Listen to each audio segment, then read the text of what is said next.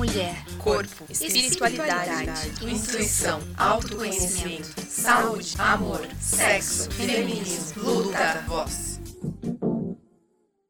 Oi, oi, pessoal, bem-vindo a mais um Podinista. Esse podcast que é feito pela Spot Studio Criativo. Vai lá seguir a Spot para a gente garantir que a gente sempre faça essa, esses episódios para você e também segue o Podinista para fortalecer e assistir todos os conteúdos que a gente distribui lá no Instagram, no YouTube e também no TikTok. Bom, hoje a gente vai falar um pouquinho sobre relações internacionais e entender um pouquinho mais sobre esse assunto cabeça aí, que é por isso que a gente traz convidadas para a gente entender um pouquinho mais sobre o mundo e também saber saber como que as mulheres estão nesse meio aí, certo? Hoje a gente está com a convidada que é a Denise Lícia.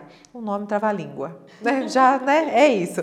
Denise, para a gente começar, né? Fale um pouquinho sobre você e também as pessoas te conhecerem um pouquinho mais. Bom, bom dia primeiramente. É, boa tarde, não sei que horas vocês estão ouvindo o podcast. Boa noite, boa madrugada. Primeiro, é assim, uma honra, uma felicidade enorme estar aqui com vocês. Eu fiquei super ansiosa. É, nesses dias, até chegar aqui na gravação. E estou muito feliz e muito é, honrada mesmo de estar aqui com vocês. É, eu queria apresentar então assim, a minha trajetória que me trouxe até me tornar um profissional de relações internacionais. Né? Eu sou bacharel em relações internacionais, eu sou bacharel em ciência política também, tenho um mestrado em política internacional voltado para estudos de integração europeia, da União Europeia, e uma especialização em comércio exterior. E daí esse caminho me faz uma internacionalista, que é um dos nomes pelo qual é conhecido o profissional de relações internacionais. Então você pode chamar ou de profissional de relações internacionais ou internacionalista. Que é muito mais bonito internacionalista, né? Porque daí a pessoa até questiona o que, é, porque fala, nossa, nunca ouvi. E é muito Nossa, para que serve? O que pra come? Que Onde se esconde? É, o que, que vocês fazem da vida? Bom, para a gente começar a entender mesmo, né? O que exatamente é as relações internacionais, né? O que, que a gente estuda quando, por exemplo, a gente vai fazer uma faculdade de RI? É legal de olhar que quando você vai fazer RI, você já não, não, não vai diretamente escolher um negócio muito fixo. Porque depende da instituição que você estuda, elas têm linhas diferentes. Então você vai, por exemplo, para uma, uma escola que é mais voltada para negócios, então você tem uma formação muito mais voltada para é, para negociação, para business, para uma, uma parte mais de mer mercado, internacionalizar a empresa, é, abrir mercado, não exatamente um comércio exterior, mas uma, um passo antes. Então você vai desbravar mercados, por exemplo. Negociar para internacionalizar uma empresa. É, é como se fosse uma empresa que já está grande no Brasil e está pensando em ir para fora. Daí você tem que entender se existe esse, esse mercado, se existe essa procura, para não fazer um investimento que não vai ter retorno. Retornou. Ah, o pior, legal. que fazer um investimento que vai complicar a vida interna da empresa aqui no Brasil. Ou exemplo. tenha muito, muita necessidade e a gente não pode suprir. Exato. Legal. Porque aí queima o filme, porque aí você vai tirar daqui, levar para lá e, e aí? E aí, né? Se você abriu, era para você conseguir atender. Exato. Tem que ter essa visão. Sim. Tem as escolas que têm o curso de RI com o viés mais voltado para o direito. Então, por exemplo, ah, eu vou olhar para o lado, por exemplo, dos refugiados. Então, eu vou acolher refugiados no Brasil. Eu preciso integrar essas pessoas. Eu preciso documentação, preciso escola, emprego. Como é que eu vou fazer para moradia? Como é que eu vou fazer para integrar essas pessoas? Eu vou trabalhar, por exemplo, com direitos humanos. Ou com direito internacional mesmo. Então, eu posso, de repente, fazer um curso voltado para direito, com um pezinho no direito, mas olhar para negócios. Então, ah, eu vou fazer, por exemplo, uma análise de contratos. Eu não, eu não posso assinar uma petição, eu não sou um advogado, mas eu tenho uma bagagem de direito pesada o suficiente para conseguir entender, ó, a partir daqui eu vou precisar do advogado, mas eu consigo ler esse contrato, eu consigo entender, eu consigo analisar essa negociação. E tem o, o curso que é voltado para a área da política. A área da política, muitas vezes, é quem vai, por exemplo, para um, um concurso de admissão à carreira diplomática, para uma diplomacia, ou para uma para-diplomacia, que seria diplomacia dentro de empresas, dentro de organizações, dentro de ONGs. Então, eu vou, por exemplo, aí tanto com o viés jurídico quanto com o viés político, eu vou, por exemplo, poder pesquisar, entender como fazer para trazer financiamento para ONGs, financiamento internacional para projetos, ou, por exemplo, Muito no caso no viés político. Eu vou buscar cooperação internacional. Então, um exemplo que eu acho muito legal, que é um exemplo real brasileiro, é a Embrapa cooperando com países da África. Então, a Embrapa tem uma baita tecnologia de agricultura muito avançada, a gente consegue produzir é, café, produzir algodão em terrenos muito inóspitos, em situações que normalmente, se depender só da natureza, não consegue, mas que é, a África, por exemplo, ainda não desenvolveu, alguns países africanos. E há uma cooperação Brasil e alguns países da África em que a Embrapa vai até eles, leva essa tecnologia e ajuda a desenvolver a agricultura em países, em regiões desérticas, em regiões que não teriam é, essa condição se depender só da natureza. E aí a gente consegue trazer, por exemplo, elementos da nossa tecnologia, da nossa cultura, dos nossos desenvolvimentos e levar para um outro país. Legal. O que, que a gente ganha com isso? A gente ganha influência. Então a gente ganha. É, eu vou, vou, até fazer um comentário, um, um paralelo, né? Podnista é um podcast que, que traz para empoderar mulheres. E mulher empoderada ganha influência. Sim. E quando a gente está usando, aí voltando para o Brasil, para a Embrapa, quando a gente vai e leva isso para lá, a gente está empoderando eles, mas a gente também está ganhando influência. Porque de alguma forma eles vão ser gratos e vão acabar falando também da gente ali. Exato, e vão trazer para o sistema internacional, que é um sistema muito baseado em confiança. Hum. Muito, uma, as relações entre os estados são confiança, são poder e são influência. Hum. Então, quando a gente ganha confiança deles, eles vão falar para outros países: ó, a Embrapa fez isso. Os outros países vão procurar a gente, procurar a cooperação. E quando a gente precisar negociar lá fora, a gente tem já esse respaldo de confiança. É tipo um network entre países. Exato. É um, é um ah. networking. E amplamente, né? Porque daí a gente envolve não só mesmo, sei lá, conhecer o país, mas você mostrar, ó, eu sou bom nisso, nisso, nisso, nisso, posso te ajudar nisso, nisso, nisso. E eu tenho, é, eu tenho projetos que já foram feitos tal, tal, tal, assim. Né? A gente já chega com a carteira inteira. Exato. Caraca, e daí o profissional, então, o internacionalista, ele é, lógico, vai depender do viés que ele tá, mas ele vai lá para dar essa carteirada quando precisa. Exato, para fazer essa, essa ligação de solução e necessidade. Muitas vezes via governo, muitas vezes via organizações não governamentais, as ONGs, muitas vezes via empresas. Ele vai fazer essa ponte entre a necessidade e a solução ou então, ou mesmo que a gente seja a necessidade, o Brasil, ele está tá com uma necessidade, ele vai buscar a solução, vai apresentar isso para a empresa dele ou para a organização que ele está é, representando. Nossa, que legal. E, e, daí acaba que esse profissional ele tem que trabalhar e entender tanto do Brasil quanto do país que ele quer conversar ou sobre o negócio que ele está trabalhando. Então é, é, um lugar que você nunca vai parar de estudar, por exemplo. Exato. É uma formação que é muito multidisciplinar. E a aplicação dela profissionalmente, ela é extremamente multidisciplinar e demanda uma atualização constante, o que é uma delícia. É, porque, porque gosta bastante da área, né? Porque eu já fico pensando assim, que eu sou meio agitada, então às vezes eu tenho que ler muita coisa, parar muito tempo, eu não, não sei se é meu, meu minha arte, mas se fosse para eu falar com as pessoas e já ter informação, aí eu acho que eu me sairia bem. Nessa, talvez na parte do business, de fazer aquela venda, de pensar ali, talvez seja, seja interessante. E daí, assim, olhando para tudo isso que você já disse, tem algum ponto em que a mulher tem um destaque maior? Então, se a gente for olhar a formação mesmo, o, o core, né, o centro de um profissional de relações internacionais, eu diria que é uma formação extremamente feminina. Porque o que, que demanda? Demanda visão, demanda cuidado, demanda prestar atenção no, nos detalhes e na, no, nas negociações, entender o outro, empatia. E isso, nós mulheres já fomos treinadas desde criança. Então.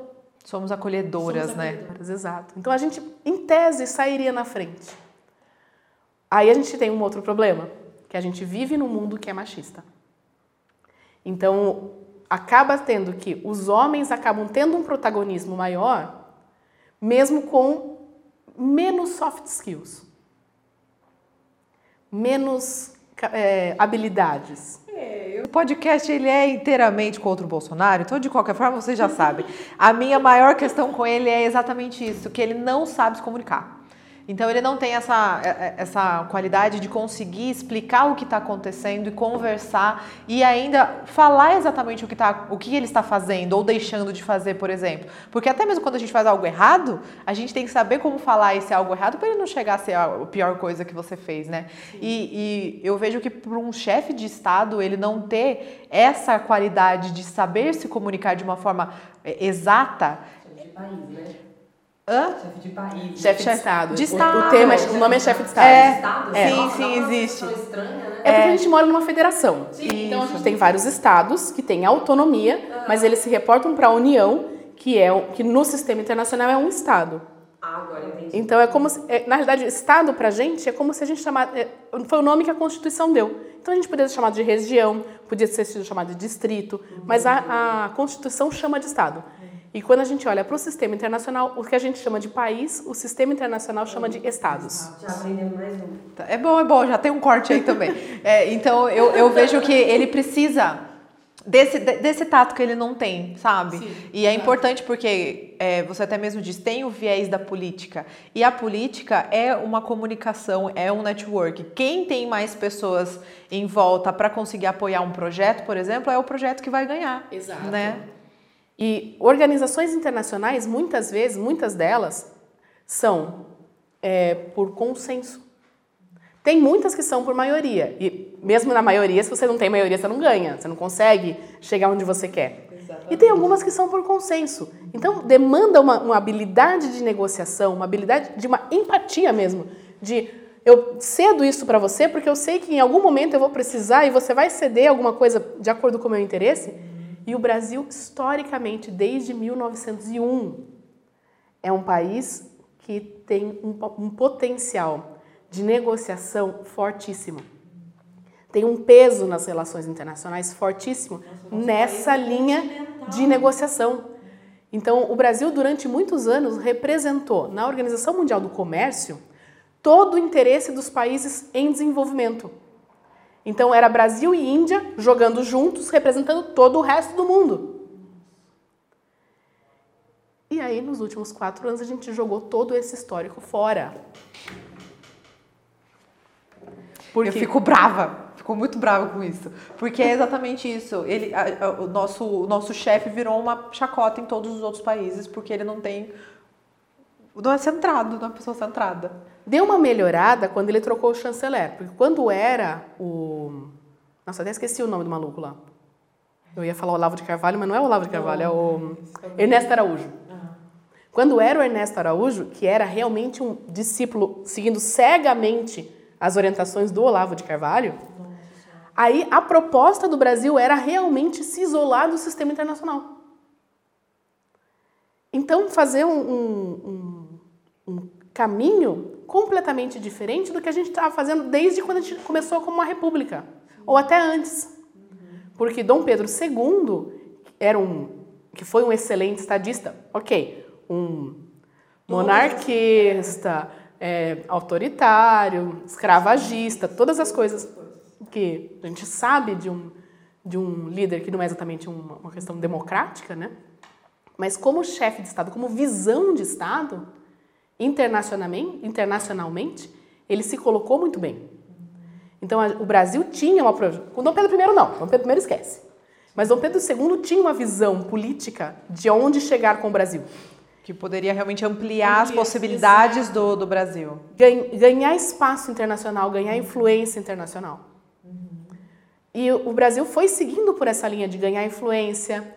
ó, a- as interações que a gente fez com a América Latina, de ganhar espaço também de influência.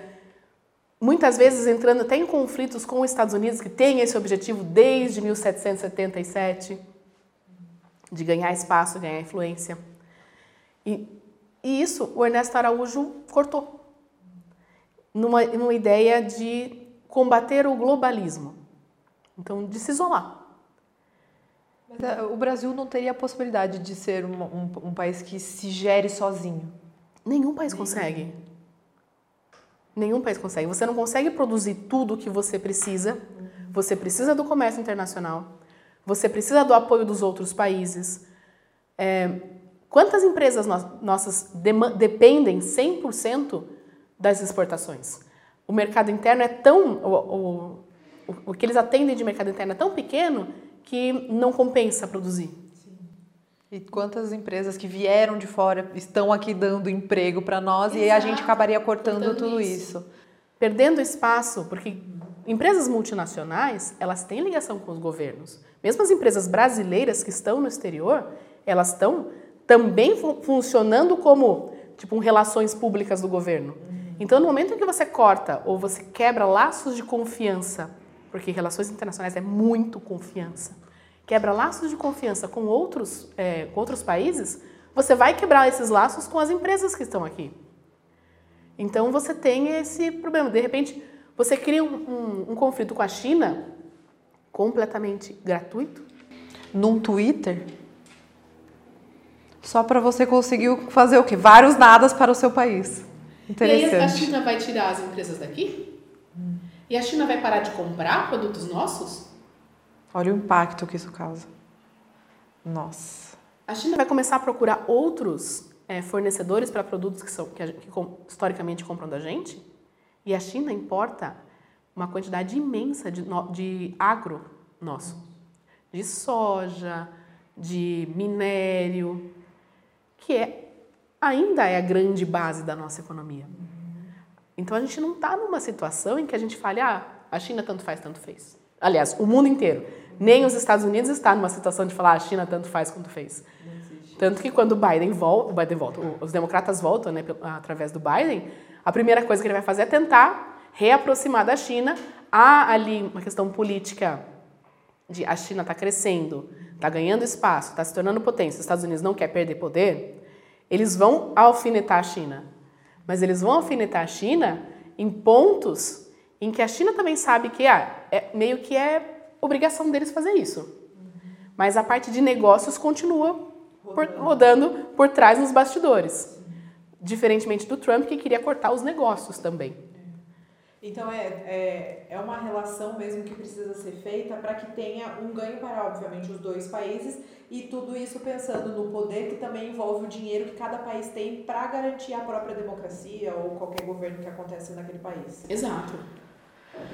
Gente, é complexo. E estamos num momento aqui de transição no Brasil e a gente está vendo que é, já tem muitas coisas acontecendo. Assim, De- de- a gente começou, né, entrou no- nesse assunto do, do Bolsonaro porque a gente tocou no ponto de que as mulheres têm mais esse tato. Você acha que um dos problemas, talvez, do governo do Bolsonaro era de que não tinha mulheres, não, não, não havia abertura de ouvir outras opiniões? Eu acho que quanto mais diverso o ambiente, mais ideias, mais soluções, mais qualidades você consegue agregar. E num ambiente em que é majoritariamente masculino, branco e velho, Velho. Idoso. Travado. Travado. Muito tradicional, que também. O que é tradição? Exato. E É, é algo que fica difícil de você ter uma visão progressista e de ter empatia, de olhar para o outro e buscar a solução. Então, o fato de ser um governo que está prezando muito pelo tradicionalismo e com muitas figuras com pensamento muito parecido, dificultou. É, acaba cegando, né? Porque você acha que é só aquele caminho, então todas as outras. O, o leque de opções que a gente teria de fazer com que aquela coisa rodasse acaba virando uma coisa de negar. Vou negar tudo que não que está fora do que eu acho normal, por Tudo que é exemplo. diferente do que eu penso. Porque eu não tenho ninguém do meu lado para falar, olha, tem essa coisa, considera tal, essa vírgula nisso aqui, que já ajudaria.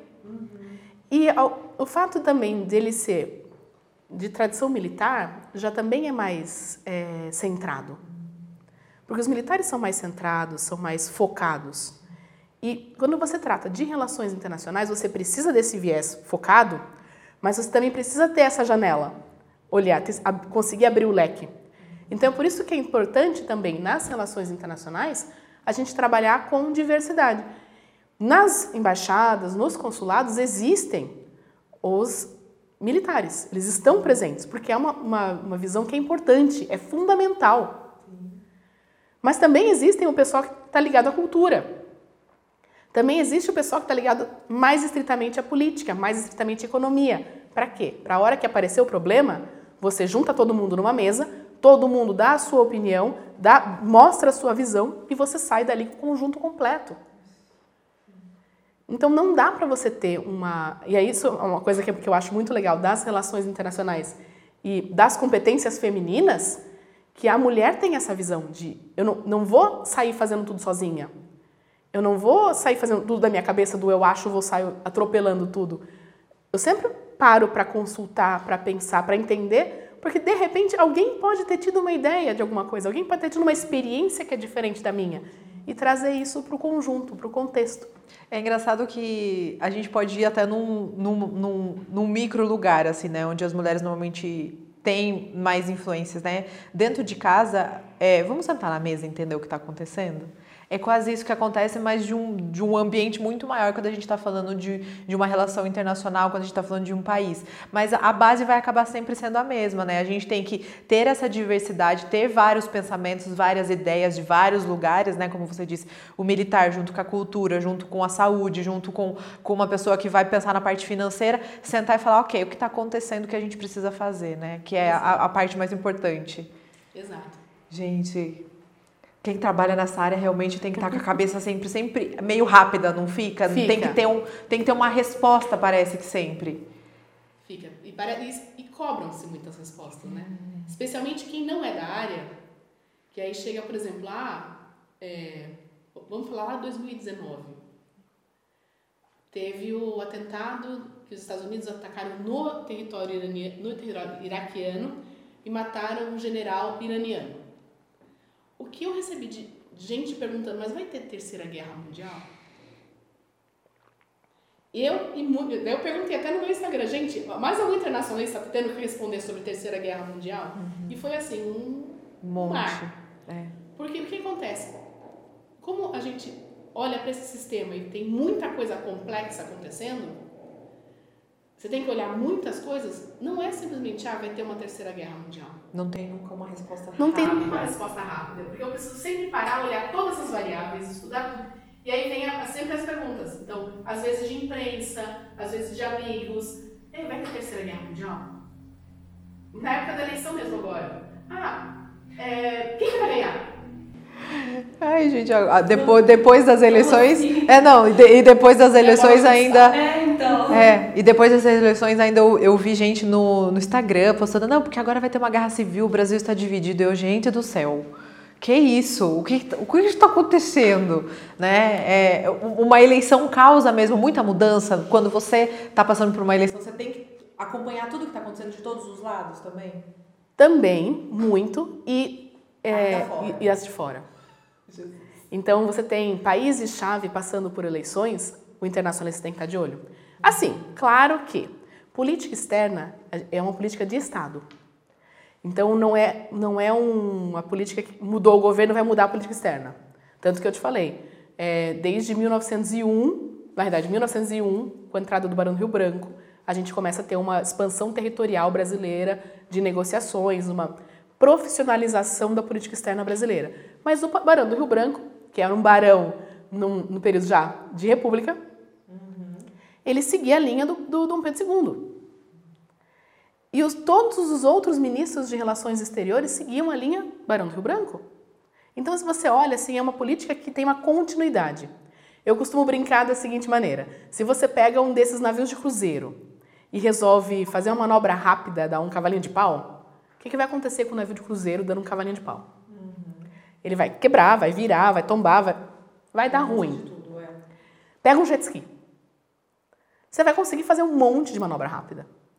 Uma política de Estado, uma política, por exemplo, de segurança e defesa, uma política de militarização, de proteção de fronteira, uma política externa, são navios de cruzeiro. Você não pode mudar de uma hora para outra. Você simplesmente destrói ah, o objeto daquilo que está trabalhando.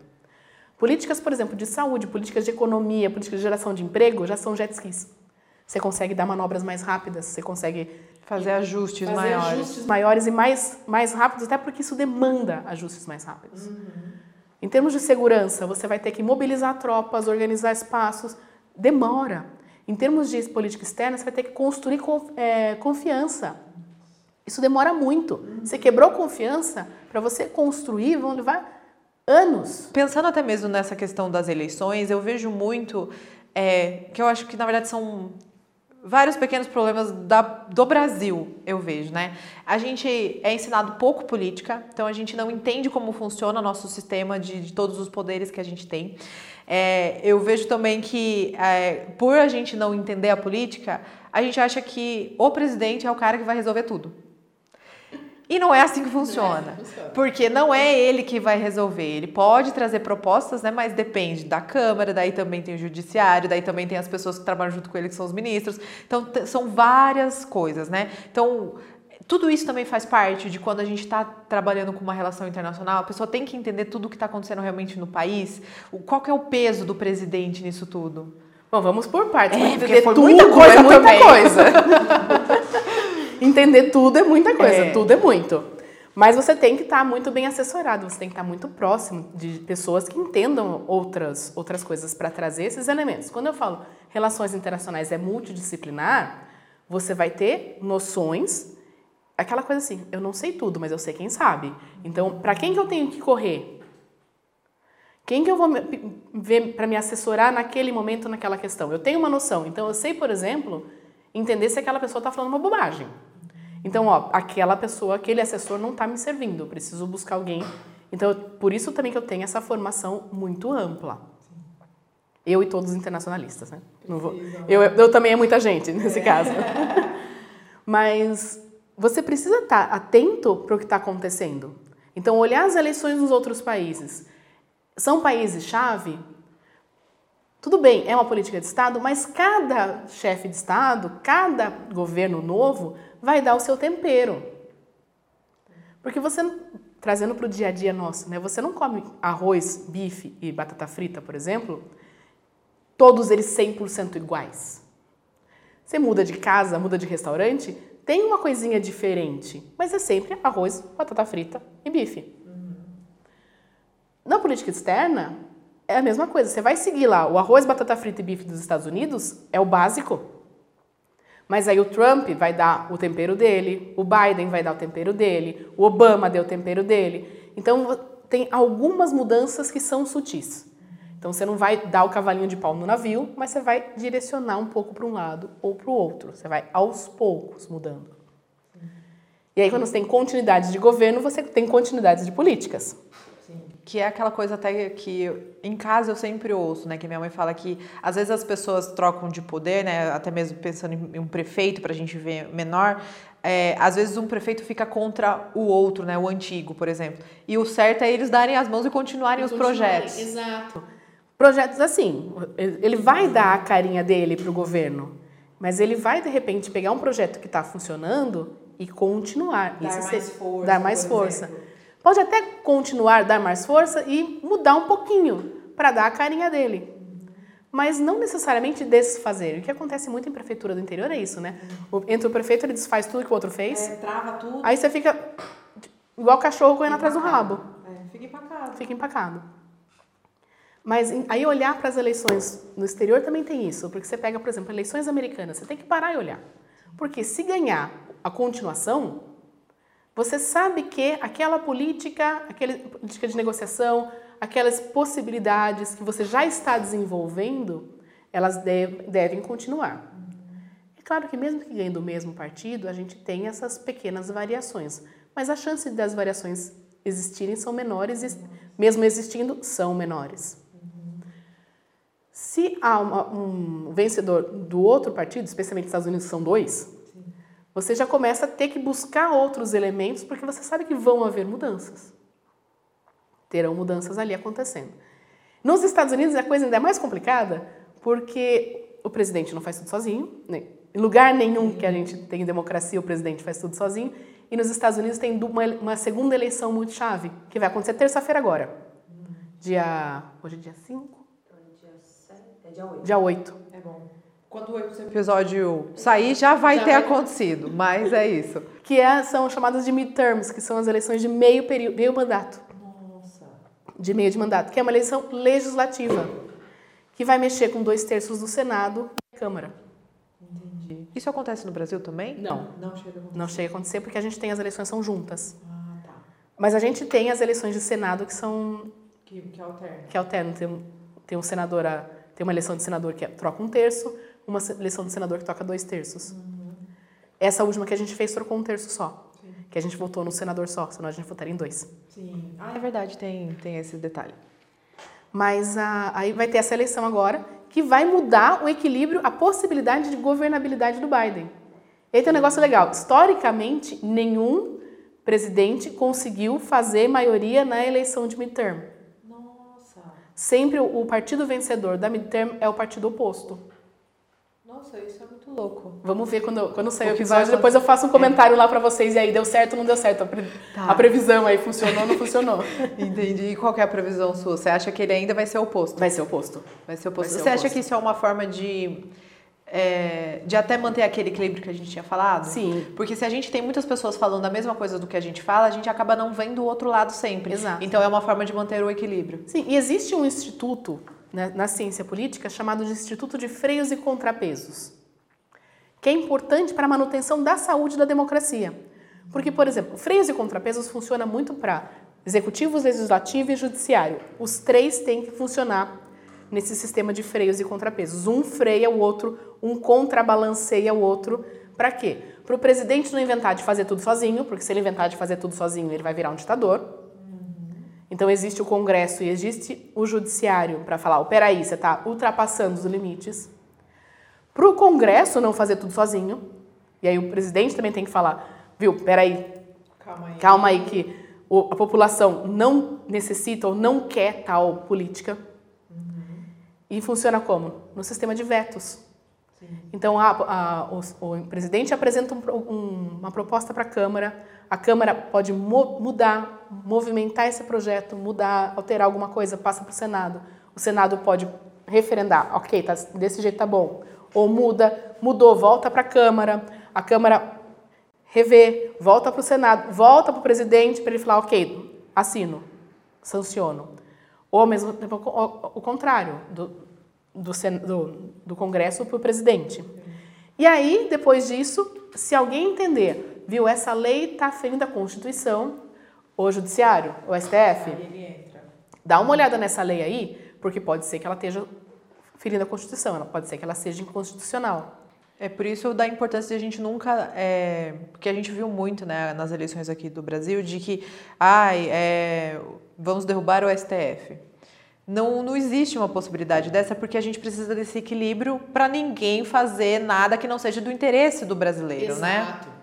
Para que o Brasil continue caminhando democraticamente, continue caminhando dentro da, da Constituição, jogando dentro das quatro linhas, jogando pelas regras. E o fato do- das eleições, aí voltando para os Estados Unidos, das eleições de midterms, sempre historicamente ganhar o outro partido contrário ao presidente, funciona muito bem com isso, porque aí o presidente vai ter que negociar com o Congresso.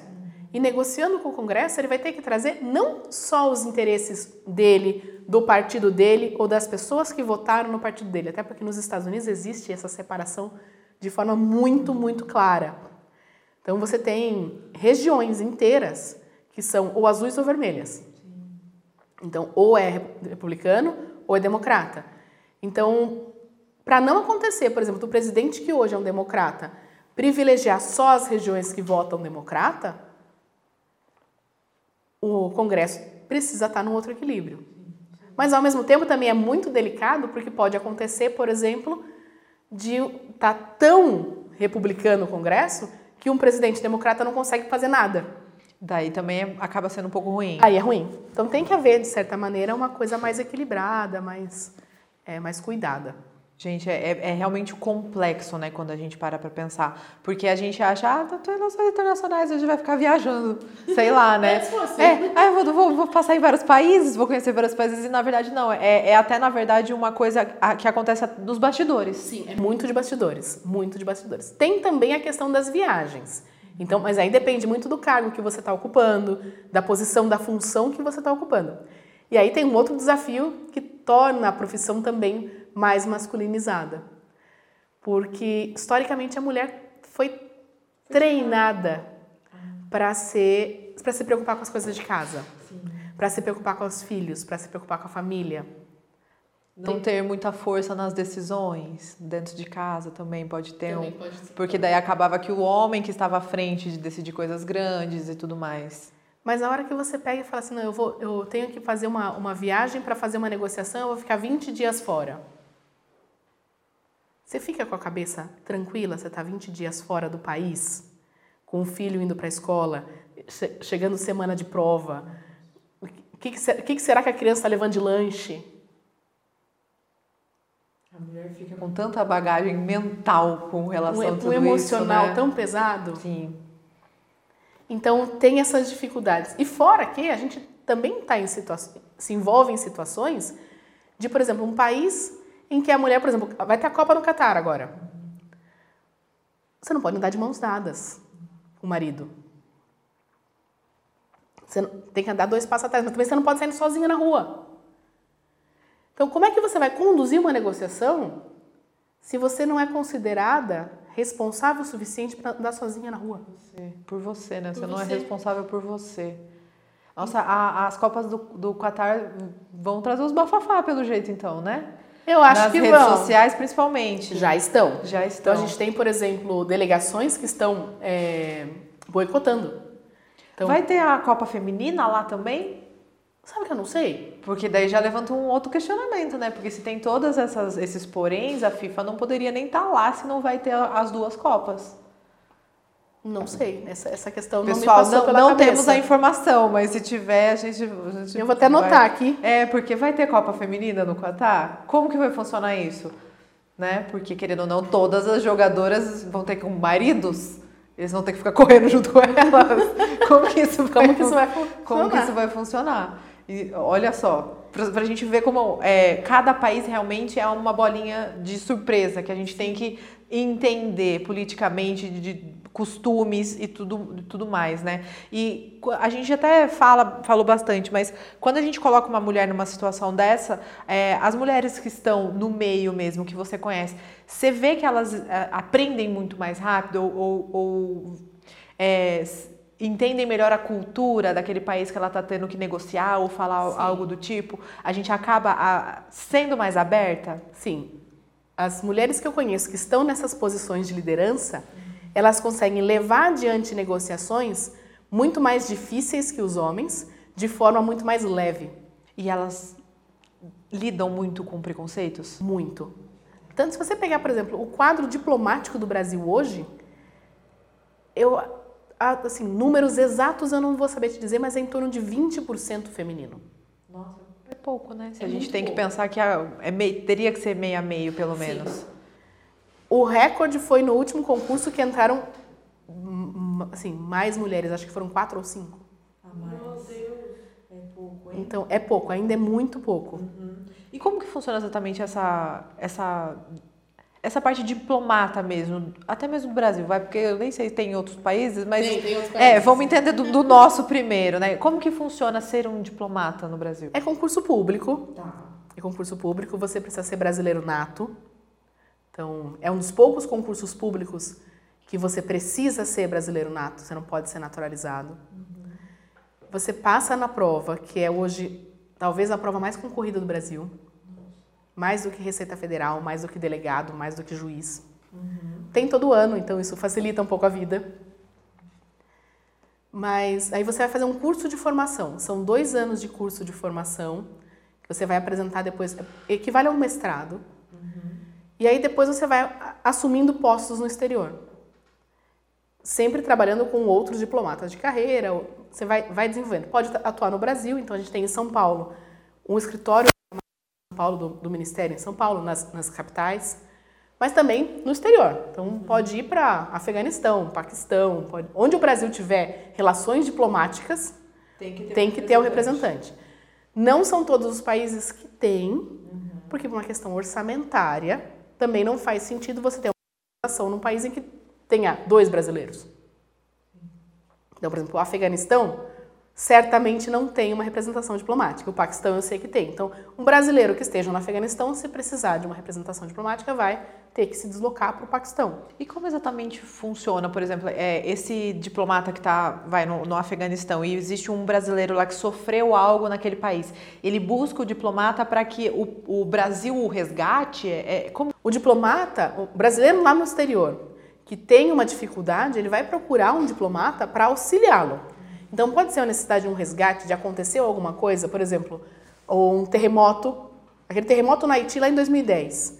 Os diplomatas brasileiros tiveram que correr primeiro para verificar se tinham feridos, onde estavam os feridos, quem foram os mortos no, no terremoto, quais, quais eram os desabrigados, lugares em que poderiam acolher esses desabrigados, acolher esses feridos de brasileiros como organizar o resgate para essas pessoas retornarem ao Brasil. Caraca, é bastante coisa. No Covid, então, aconteceu isso também? Também. No Covid também, que teve que verificar, ir, ir para a China, verificar quais as pessoas que, estando na China, queriam ser resgatadas e trazidas de volta para o Brasil. Como fazer esse transporte? Por onde? É, em que momento? Então, há essa, essa necessidade de, de, de proteção.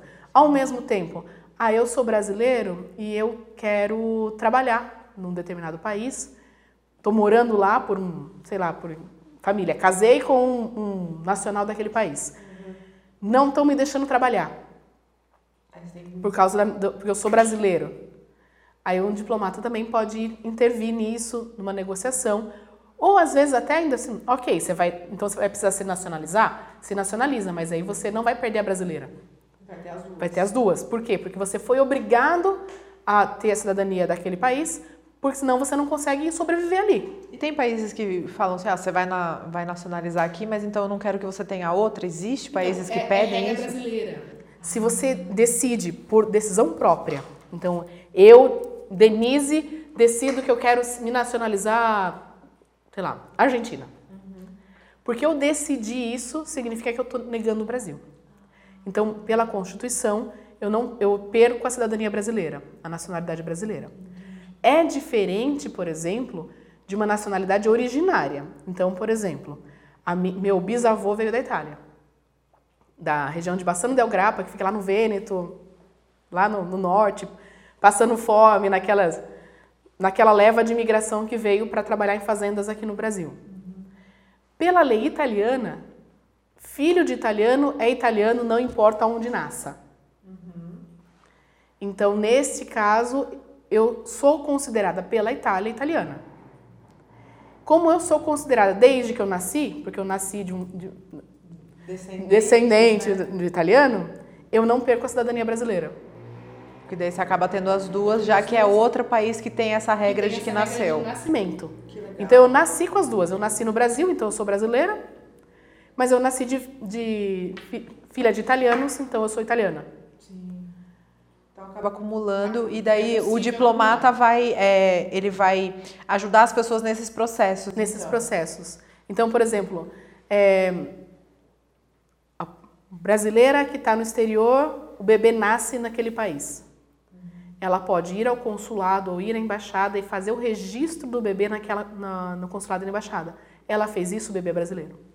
Ah, e é, é, é, por isso que eu já ouvi, eu acho que esse termo de que as embaixadas nos outros países é como se fosse um pedacinho do Brasil fora. Sim. É tipo considerada dessa forma. É, não é exatamente, por exemplo, território nacional. Sim, óbvio. Mas é, são lugares em que você tem a, a, a, atuação das leis brasileiras. Então você consegue fazer ele, é, buscar, buscar auxílios, fazer atos que você faria, por exemplo, num cartório.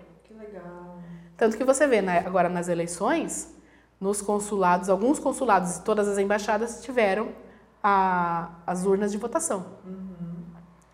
E era legal de ver, aí falo por uma experiência própria, que minha irmã, que, que minha irmã foi votar uhum. e minha irmã está grávida. Uhum. E ela chegou assim, falou, aqui onde eu tô, no, na Califórnia, embora muito avançado, muito tecnológico, eu não tenho, por exemplo, a lei de preferencial. Nossa! E é socialmente muito avançado, o Estado é socialmente muito avançado. Então eu teria que ficar na fila. Só que o consulado segue as leis brasileiras. ela passou, ela passou na frente. Ela ficou sentada esperando até a hora dela, dentro do consulado, abrigada para poder votar. Porque é a lei brasileira. Ela até brincou. É minha chance de usar a fila preferencial, porque aqui eu não vou usar. É a única chance dela nesse momento. que legal. É, é, é muito interessante porque a gente, como a gente não tem mesmo uma eu posso dizer, não sei se daí você me corrige, mas as escolas brasileiras falam um pouco sobre os tipos de profissões e um pouco sobre política e tudo isso acaba andando um pouco junto. Sim. E as pessoas hoje em dia, né, as, principalmente as crianças, ah, o que você quer ser quando você crescer? YouTuber. TikToker. Não, agora já é o TikTok, né? Agora eu sou TikToker.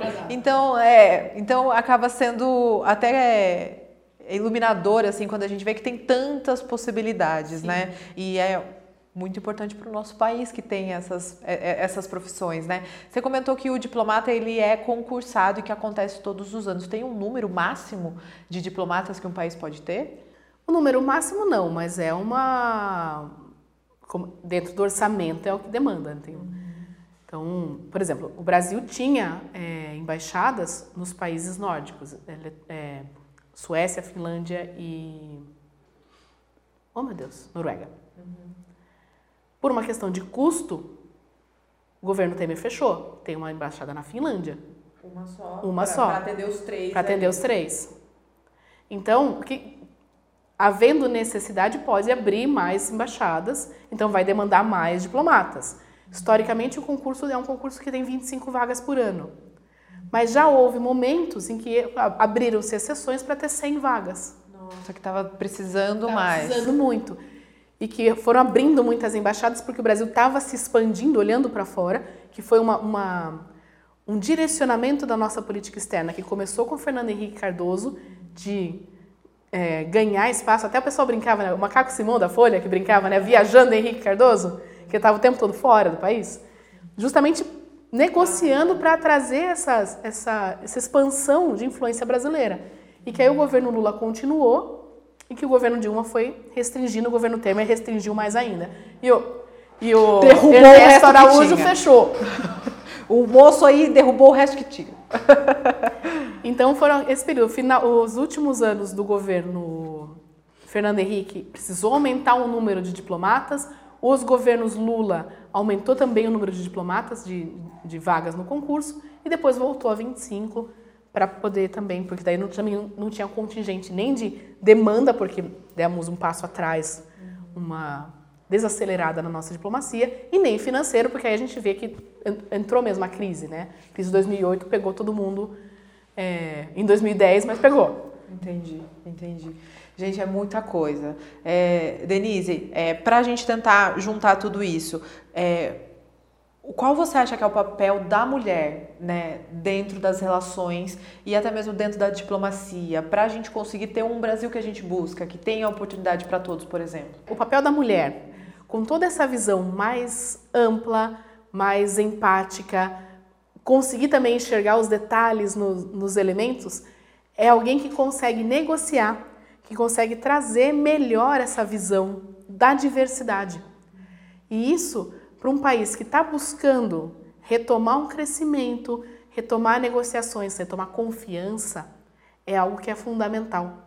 Porque a gente vai conseguir, tendo mulheres na diplomacia, tendo mulheres em conselhos gestores de empresa, tendo mulheres à frente de negócios, a gente consegue olhar de forma mais plural. E a mulher tem uma, uma questão muito legal, que, na minha opinião, que é de conseguir enxergar as oportunidades de forma mais rápida.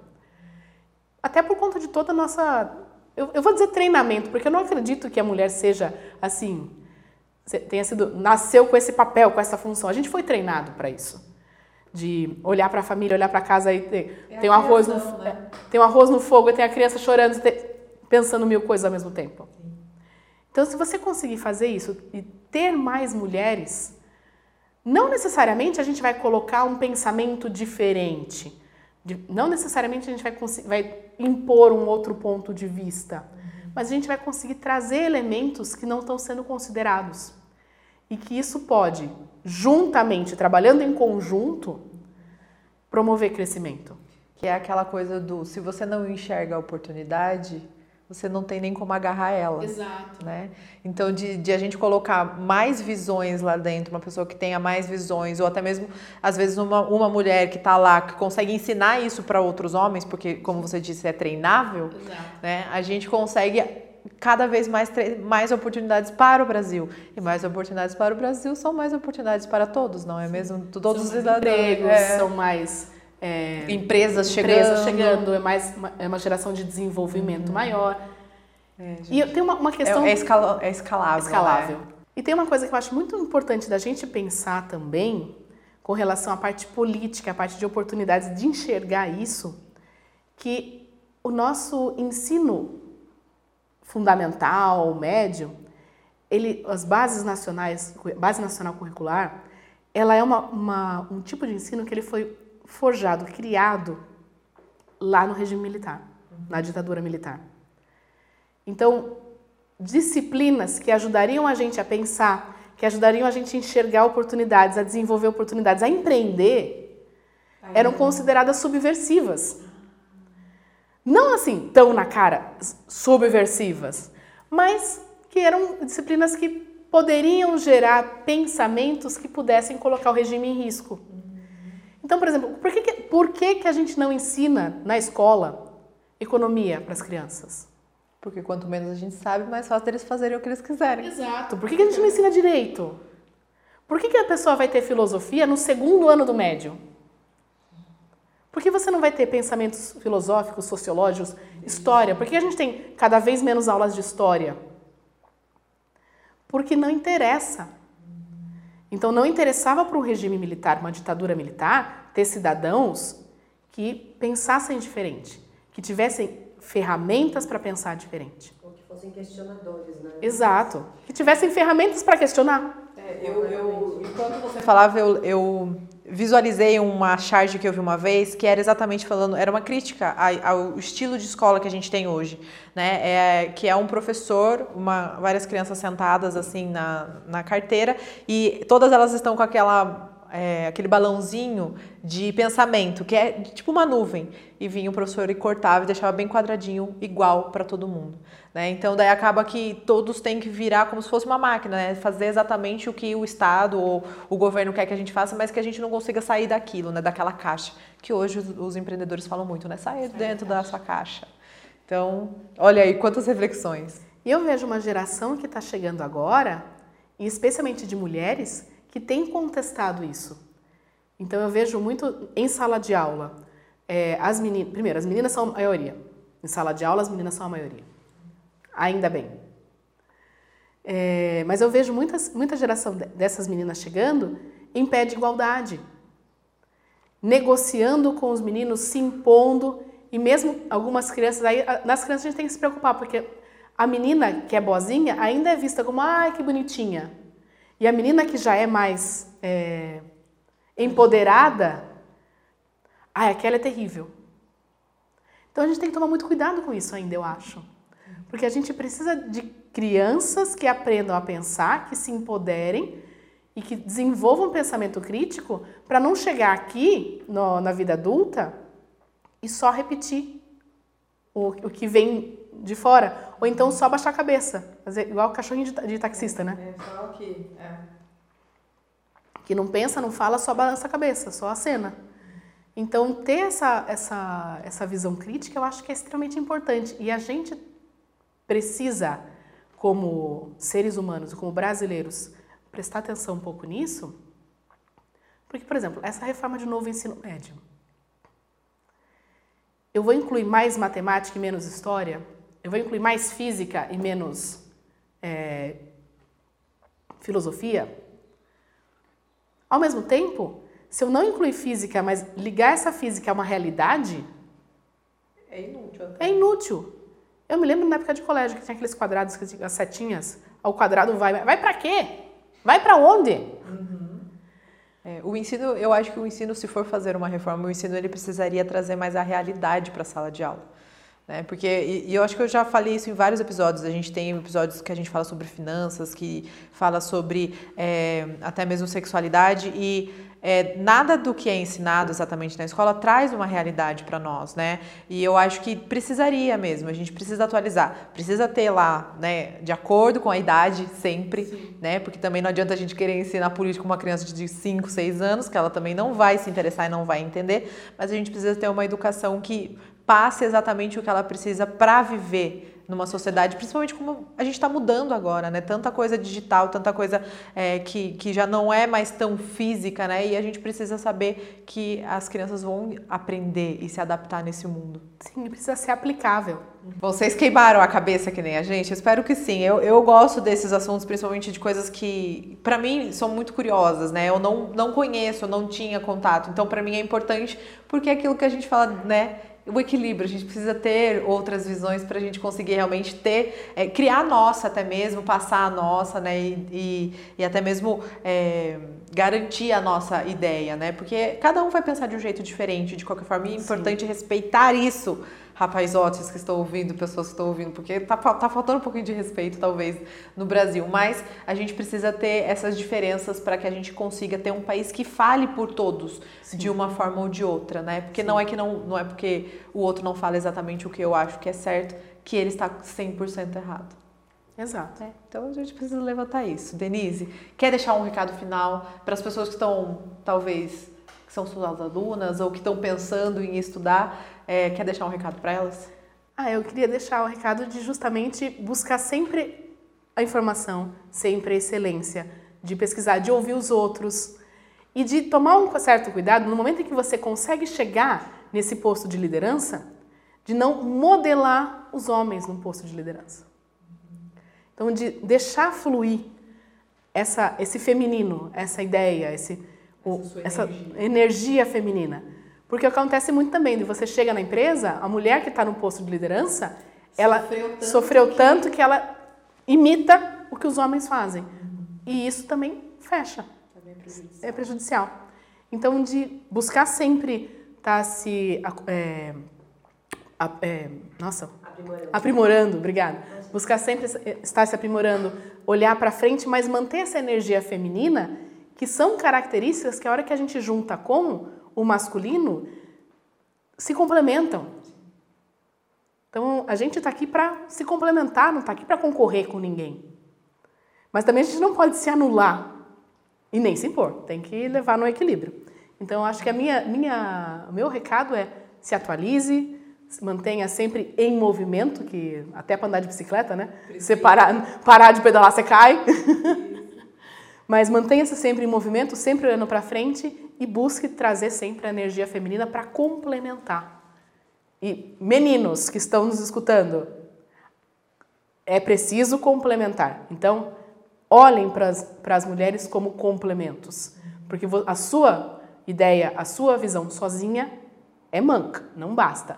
Da mulher sozinha também é manca, não basta. Precisamos de um de um equilíbrio, de um patamar aí. É sempre uma equipe. É sempre uma equipe, exato. É sempre uma equipe.